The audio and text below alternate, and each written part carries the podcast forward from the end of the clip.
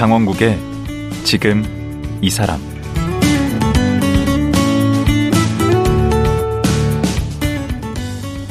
안녕하세요. 강원국입니다. 그제와 어제에 이어 소설가 김진명 작가와 말씀 나누겠습니다.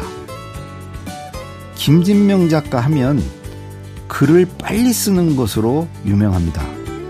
무궁화꽃이 피었습니다는 석 달 만에 썼고, 또 최근에 낸 에세이 때로는 행복 대신 불행을 택하기도 한다는 2주 만에 썼다고 합니다. 그런데 소설 고구려는 좀 다르다고 하네요. 대여섯 페이지 쓰는데도 한 달이 걸리기도 하고 지금 10여 년째 쓰고 있습니다. 왜 이렇게 고구려 이야기에 심혈을 기울이고 있는 걸까요?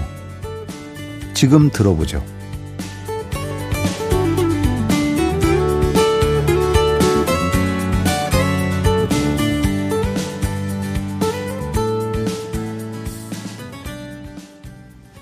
김진명 소설가 다시 모셨습니다. 어제 그제에 이어서 오늘 세 번째. 예. 어제 또 그 방송 들으신 분들이 이제 강단이 있으시다고, 와우, 그냥 뭐, 예, 김진명이 나온 게 아니고 다 뿌리가 있고, 하늘에서 뚝 떨어진 게 아니다라고들 얘기를 하시는데, 좀 동의하시나요? 어제 근데 가게를 쭉 얘기를 하고, 또 형님 얘기, 그걸 들으면서 아마 그렇게들 생각하신 것 같은데요. 우리 한국 사회에서 산다는 건 굉장히 위대한 일이거든요. 이게 우리 어렸을 때 다 그 군사 독재. 그렇죠. 그리고 동시에 또 우리나라가 60년대에 조사했을 때 세계 조사 대상 120개국 중에 119위를 경제, 하고 있었거든요. 경제 순위를요. 네. 지금 뭐 경제적 그 위상 같은 거는 6위 정도까지도 된다. 이럴 정도로 지금 한국이 그 독재의 굴곡을 극복하고 압축 성장했죠. 또 이 경제도 이렇게 압축 성장을 하고 이거 동시에 이뤄내기가 이런 나라가 없지 않습니까? 그다음에 지금도 지금 전 세계 한 18%만이 민주주의 국가거든요. 그렇죠. 그렇게 네. 적습니다. 그런데 우리가 어떤 그런 면에서도 괄목할 만하죠. 그 첫날 얘기한 이 국뽕 쪽으로 이제 가시네요. 그거는 우리가 네. 일단 사람이 가장 중요한 것은 뭐냐면 사람이든 사회든 국가든. 네. 자신감을 가져야 돼요. 자부심이 필요한 거예요. 자기가 자기를 인정할 줄 알아야 돼요. 특히 우리 한국은 일본이 36년간 지배하면서 조선 총독부의 교육 지침이 뭐냐면은 한국인들로 하여금 자기네 역사를 모르게 하라. 자기네 조상을 혐오하게 하라. 아. 거기에 위대한 일본을 집어넣어라 이런 거거든요. 아. 그래서 우리 한국인들은 식민 지배에 의해서 굉장히 자기 비하적, 자기 혐오적 분위기에서 많이 살았어요. 알게 모르게 배어 있어요. 그게 우리 DNA 굉장히 깊이 들어가 있어요. 그래서 고구려를 쓰신 건가요? 고구려는 이게 지금 몇 년도부터 쓰기 시작하신 거죠? 고구려는 제가 쓴 지 지금 12년 됐습니다. 2011년에 그 정도부터 쓴 것 같아요. 맞습니다. 2011년. 예. 11년에 시작해서 지금 7권까지 나온 거죠.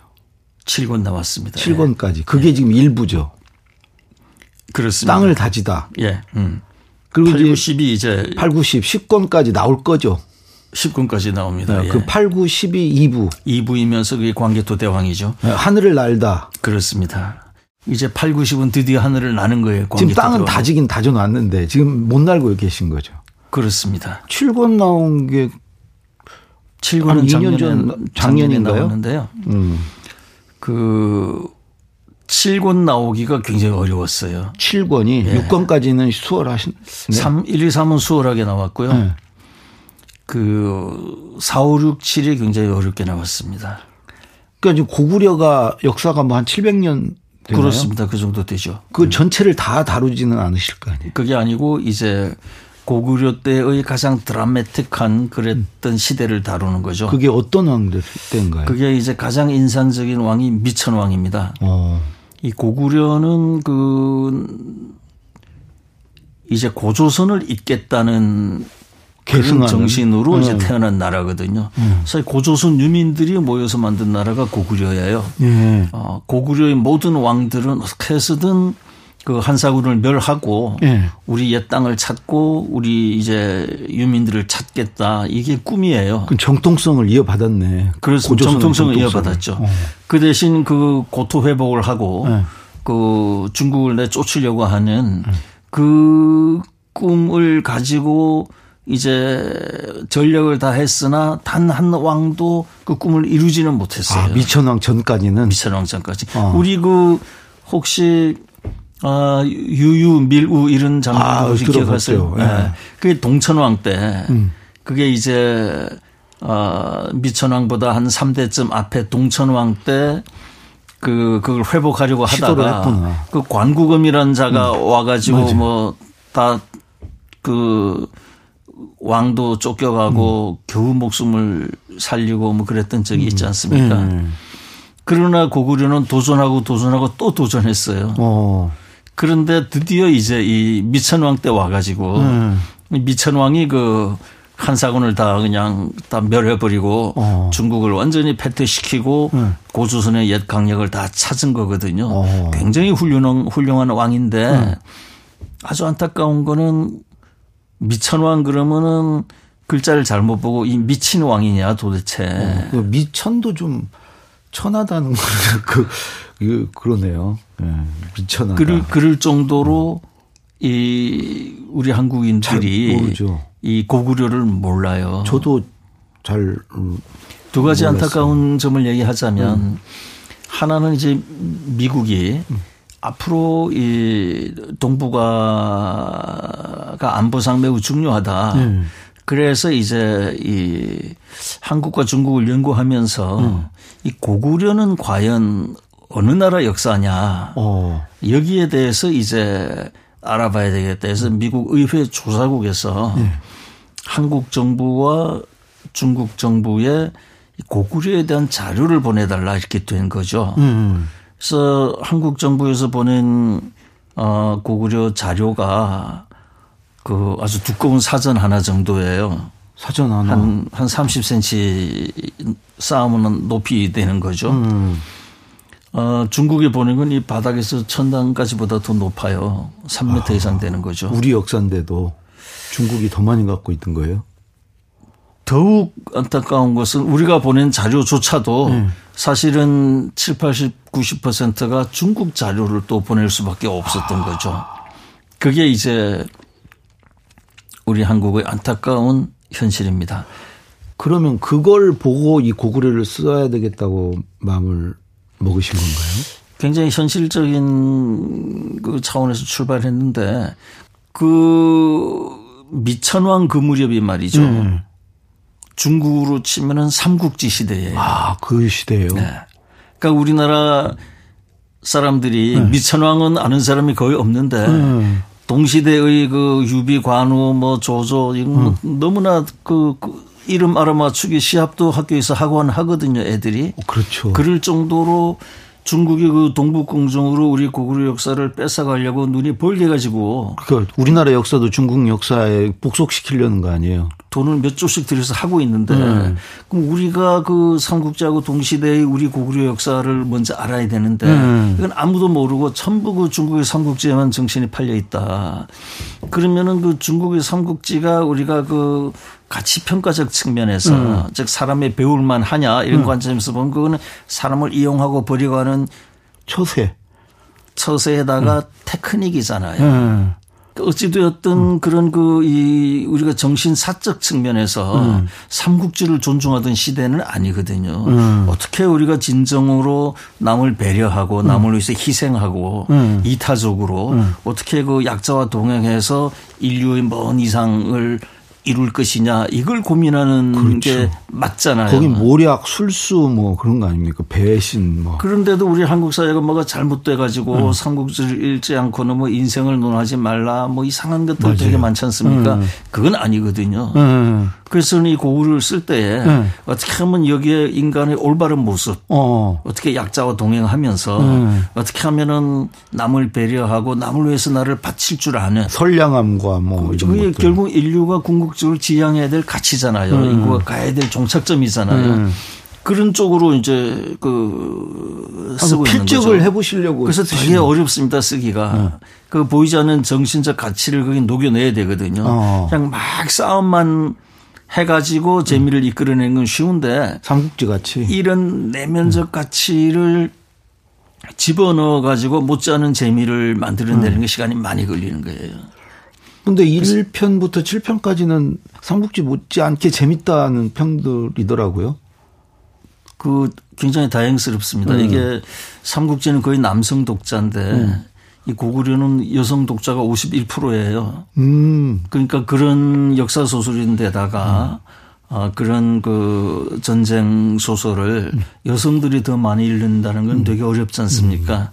그리고 고구려를 읽은 사람 치고 울지 않은 사람은 없다 그래요. 그러니까 그 어떤 그 인간의 감동적 스토리를 제가 좀 많이 넣고 이제 그렇게 해오고 있는데. 그러니까 무궁화꽃이 피었습니다는 3개월 만에 쓰셨는데 지금 이게 10년 걸리셨는지. 아, 그건 왜 10년이 훌쩍 넘었는데. 그건 왜 그런가 하면은요. 이 고구려는 물론 제가 이제 소설 굉장히 빨리 쓰는 사람이에요. 다만 이 고구려만큼은 이것이 저는 제 당대에 끝나는 그런 소설이 아니고 이게 이제 앞으로 중국의 그 저거는 그 무시무시하게 우리 한국을 압박해 오게 돼 있어요. 그렇죠. 미국도 이겨먹을지 모르는데 중국이. 뭐 어마어마한 그런 압박을 가해 오게 돼 있는데 그래서 우리 한민족이 있는 한은 이 고구려가 늘 곁에 있도록 해야 되겠다. 아, 우리 정신적인 어떤 뿌리로. 그렇습니다. 저 삼국지 저런 게 수천 년을 해오는 거잖아요. 그 기왕에 그러면은 고구려가 삼국지보다 더 재미있고 더 감동적이라면 내가 그 더 열심히 써야 되겠다 이런 것 때문에 도저히 빨리 쓸 수가 없어요. 그러니까 보통 소설은 한 90% 95%만 돼도 내는데 이거는 내 능력의 100%가 안 되면은 내지 않겠다. 그러니까 내 능력에 비해서 과한 소설을 지금 쓰고 있는 거죠. 그래서 이게 굉장히 그 시간이 많이 걸린다. 그 미천왕에서 시작해서 지금 어느 왕까지 왔습니까?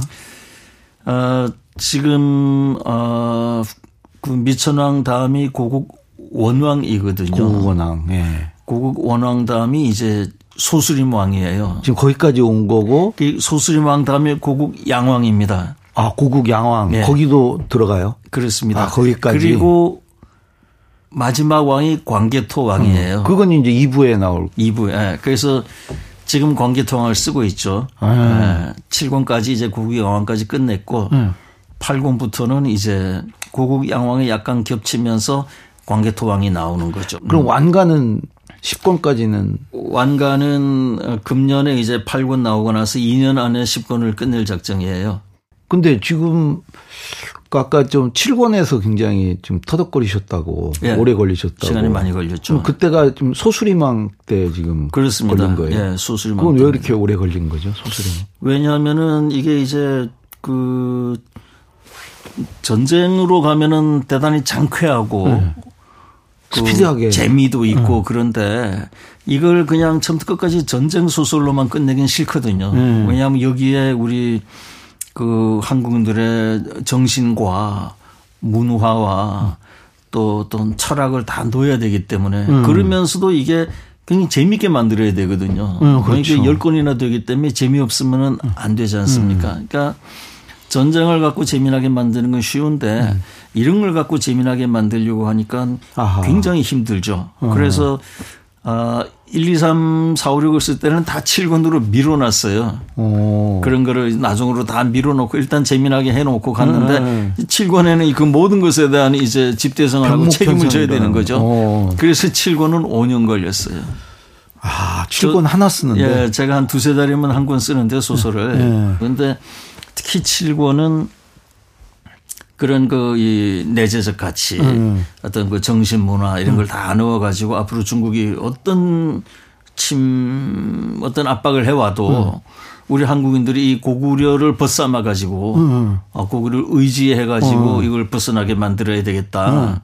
왜냐하면 우리 한국이 위대한, 진짜 위대한 점은 어디에 있냐면요. 그 수천 년 역사 속에 한국을 제외한 모든 나라, 일본은 바다가 막아줘서 다행이지만, 그렇죠. 한국을 제외한 모든 나라는 다 중국에 흡수되고 말았어요. 그렇죠. 몽고도 보세요. 그 만주족도 보세요. 그 여진족도 보세요. 그 거란도 보세요. 전부 중국에 흡수되어 가지고 우리 한국만 견뎌온 거거든요. 이건 그 그야말로 위대한, 인구가 옛날에 모든 싸움은 다 인구 싸움이잖아요. 그렇죠.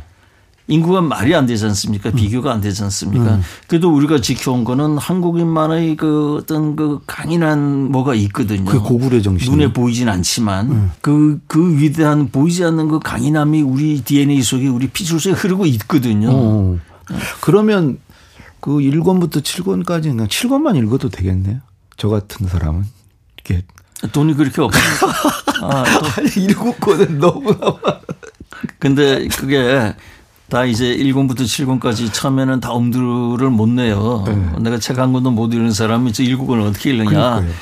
그런 독후감이 굉장히 많이 옵니다. 근데 일단 딱 잡고 나니까 7권까지 순식간에 빨려 들어가 가지고 며칠 만에 읽었다는 사람이 굉장히 많아요. 저는 놀라운 게, 그것도 뭐 기자 경력이 있으신 것도 아니고 역사학자도 아니신데 어떻게 역사적 사실을 그렇게 다 밝혀내서, 그 저기를 보면은 저런 거 직지나 저런 건 뭐 저 글자 전쟁도 그렇고 거기 보면 다 그 그냥 그 이 지어낸 말이 아니고 어떤 역사적 사실에서 시작하잖아요.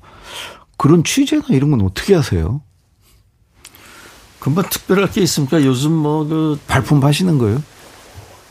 요즘은 발품하는 게 어리석죠. 인터넷에 다 나와 있으니까 모든 정보를 취합하고 분석해가지고 옳은 것만 골라가지고 구성할 수 있는 능력이 있으면 되죠. 그거는 되시니까. 네, 되겠구나. 그 독서를 많이 해서 어릴 때, 그래서 제가 늘 강조하는 게 뭐냐 하면은, 아이들을 가르칠 때에 1등을 해야 된다, 뭐 해야 된다, 뭐 좋은 학교를, 그건 참 그 어리석은 거예요. 아이들을 가르칠 때 딱 하나만 있어야 돼요. 어린 시절에 독서를 시켜야 돼요. 그러면 이게, 그게 생기거든요. 이 문리가 튀어요. 빨리 튈수록 좋겠네, 그거는.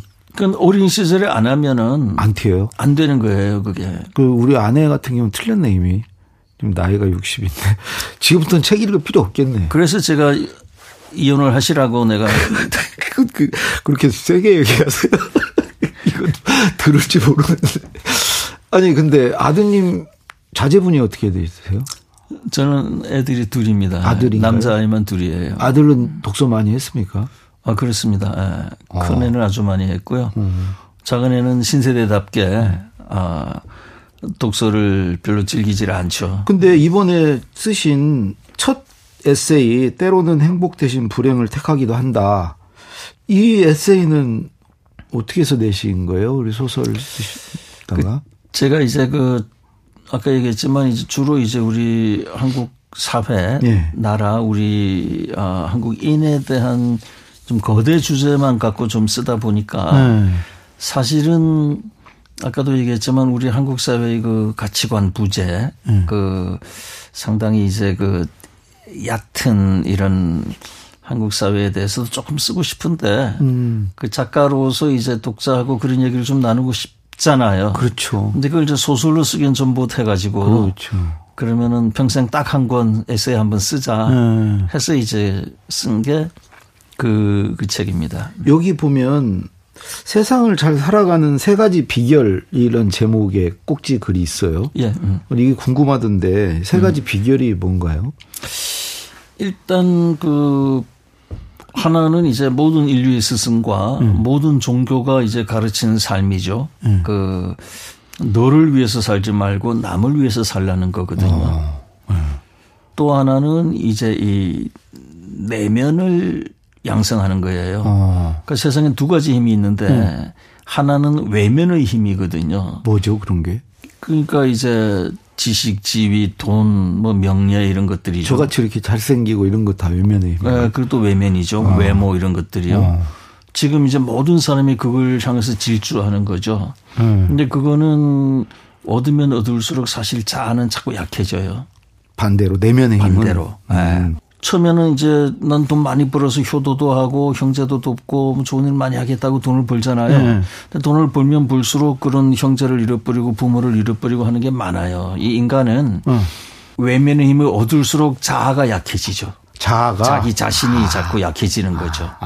그래서 우리 뭐 늘 보잖아요. 그 검사가 처음에 출발할 때는 나는 정의 하나로 막 돌진하겠다 했는데 자꾸 올라가면서 자꾸 눈치 보고, 예, 눈치 보고 때려 잡아야 될 놈은 풀어주고 안 잡아야 될 놈은 잡아가면서 자꾸 올라가잖아요. 투명인간이 되죠. 아, 그 영혼 없는 사람이. 돈도 마찬가지예요. 우리 그 재벌들 쭉 보지만 어떤 재벌은 자기 아버지 유산 갖고 동생하고 싸우더군요. 그렇죠. 근데 그건 뭐 되게 많죠, 우리 한국 사회에서. 근데 동생하고 유산 다툼을 하면서 법정에서 자기 어머니를 증인으로 세우더라고요. 그 정도면은 인간 파산이죠. 처음에는 돈으로 좋은 일 하겠다 했겠지만 돈이 자꾸 모이면서 그렇게 되는 거죠. 그러면 내면의 힘은요? 내면의 힘은 그 이제 외면의 힘하고 반대. 보이진 않지만 이건 한번 가지기 시작하면 점점 더 커져요. 점점 커집니다. 그래서 그 옷이나 뭐 이런 거 중시 안 하고요. 학벌이나 이런 거 중시 안 하지만 삶을 보는 눈이 진지하고 남에 대한 배려가 강해요. 꿈도 달라요. 꿈도 나는 돈 많이 안 벌겠다. 아끼면서 살겠다. 그래서 제목이 때로는 행복 대신 불행을 택하기도 한다. 그거네. 그 남는 시간을 더 의미 있고 보람 있는 일에 내가 좋아하는 일에 쓰겠다. 이런 꿈도 있거든요. 궁극적으로는 더 행복하겠네 그게. 훨씬 행복하죠. 그래서 우리 학교 교육이 실패하고 있는 건 뭐냐면은 학교는 자꾸 경쟁을 시키잖아요. 외면의 힘을 키워주죠. 외면의 힘을 키우죠. 그렇죠. 같이 기뻐해 주지는 못해요. 그럼요. 자꾸 이기적이 되고 세상을 보는 그 뒤에서는 겉에서는 와 잘했어 하지만 뒤에서는 모함도 하고 욕도 하고 하는 거거든요. 그렇게 살려면 내면의 힘을 키우려면 뭘 해야 되나요? 내면의 힘을 키우려면. 그러니까 아까 얘기했듯이 그런 주제 중에 하나를 잡아야 돼요. 성실함이라든지 진지함이라든지. 그리고 세 번째 비결. 세 번째 비결은 뭐냐면 이제 이게 철학적 결론인데요. 무엇이 이제 이 행복한 삶이냐. 그동안 이제 수없이 많은 철학자들이 삶이 뭐다 실존이 뭐다 얘기는 다 했지만 되게 다 어려워요. 일반인들이.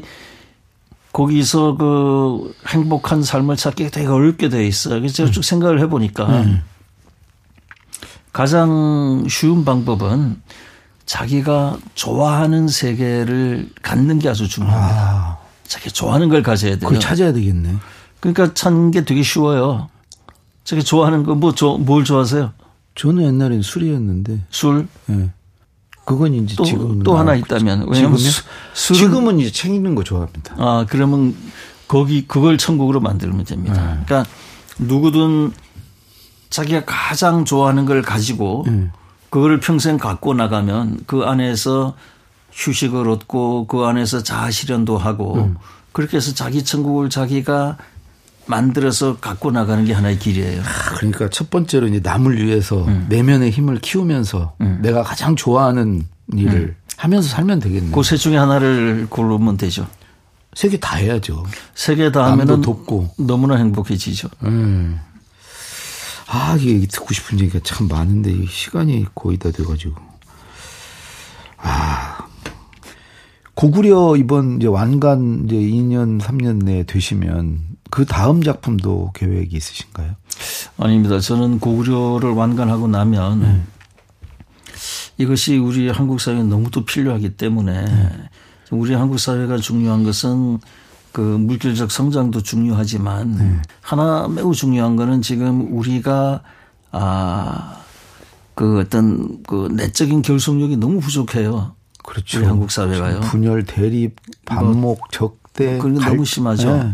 그래서 내적인 결속을 가질 수 있는 길은 여러 방법. 그 중에 이제 하나로 제가 택한 것이 이 고구려입니다. 고구려 정신입니다. 그래서 저는 고구려를 완간하고 나면 몇 년간은 전 국민이 고구려를 읽을 수 있도록 고구려 읽기 운동을 전개할 참이에요. 아, 그럼 제가 강의도 하시고 그래야 되겠네요. 그렇습니다. 제가 십몇 년을 걸려서 쓴 거를 그냥 써버리고 마는 건 아니죠. 작가라는 어떤 존재감은 자기가 바라는 세계를 책에 담아내고 책에 담아내는 거는 그치지 않고. 그렇죠. 그다음에 그것이 실현되도록 하기 위해서 책에 담아내는 거잖아요. 그렇죠. 그래서 이건 워낙 큰 일이고 하기 때문에 제가 그 우리나라의 모든 국민이 같이 고구려를 읽으면서 그 우리의 그 역사, 문화 또 이 정신적 뿌리를 찾아가는. 그렇습니다. 존재라는 거는 결국 시간이 응집되어서 존재가 되는 거거든요. 그래서 우리 존재에 대한 진지한 공감을 같이 나누는 것이 이 사회가 이 어떤 내면적 가치를 공유하는 길이다 이렇게 보기 때문에 한 수년간 그 전국 어디든 찾아가서 강연도 하고 고구려 소개도 하고 하면서 전 국민 고구려 읽기 운동을 해서 지금 우리가 너무 이게 흔들리거든요. 나라의 정체성이. 그래서 그런 점에서 저의 그 뭐랄까 그 여력을 다 바칠 생각입니다. 아이고, 알겠습니다. 빨리 저 완간 되기를 기대하고요. 또 나오면 꼭 읽어보도록 하겠습니다. 돌아다니면서 읽으라고 하시기 전에 알아서 자발적으로 읽도록 하겠습니다. 그 강 작가님 같이 능력 있고 아주 인간적으로 포근하게 이렇게 남에게 안겨들 수 있는 분이 전 국민 고구려 읽기 운동에 저도 참여해 주시면 같이 따라다니면서 그러면은 뭐 너무 감사하겠습니다. 예. 어제 그제 오늘 말씀 참 고맙습니다. 예, 감사합니다. 예. 올해로 데뷔 30년을 맞아 인생 첫 에세이 때로는 행복 대신 불행을 택하기도 한다를 쓴 소설가 김진명 작가였습니다.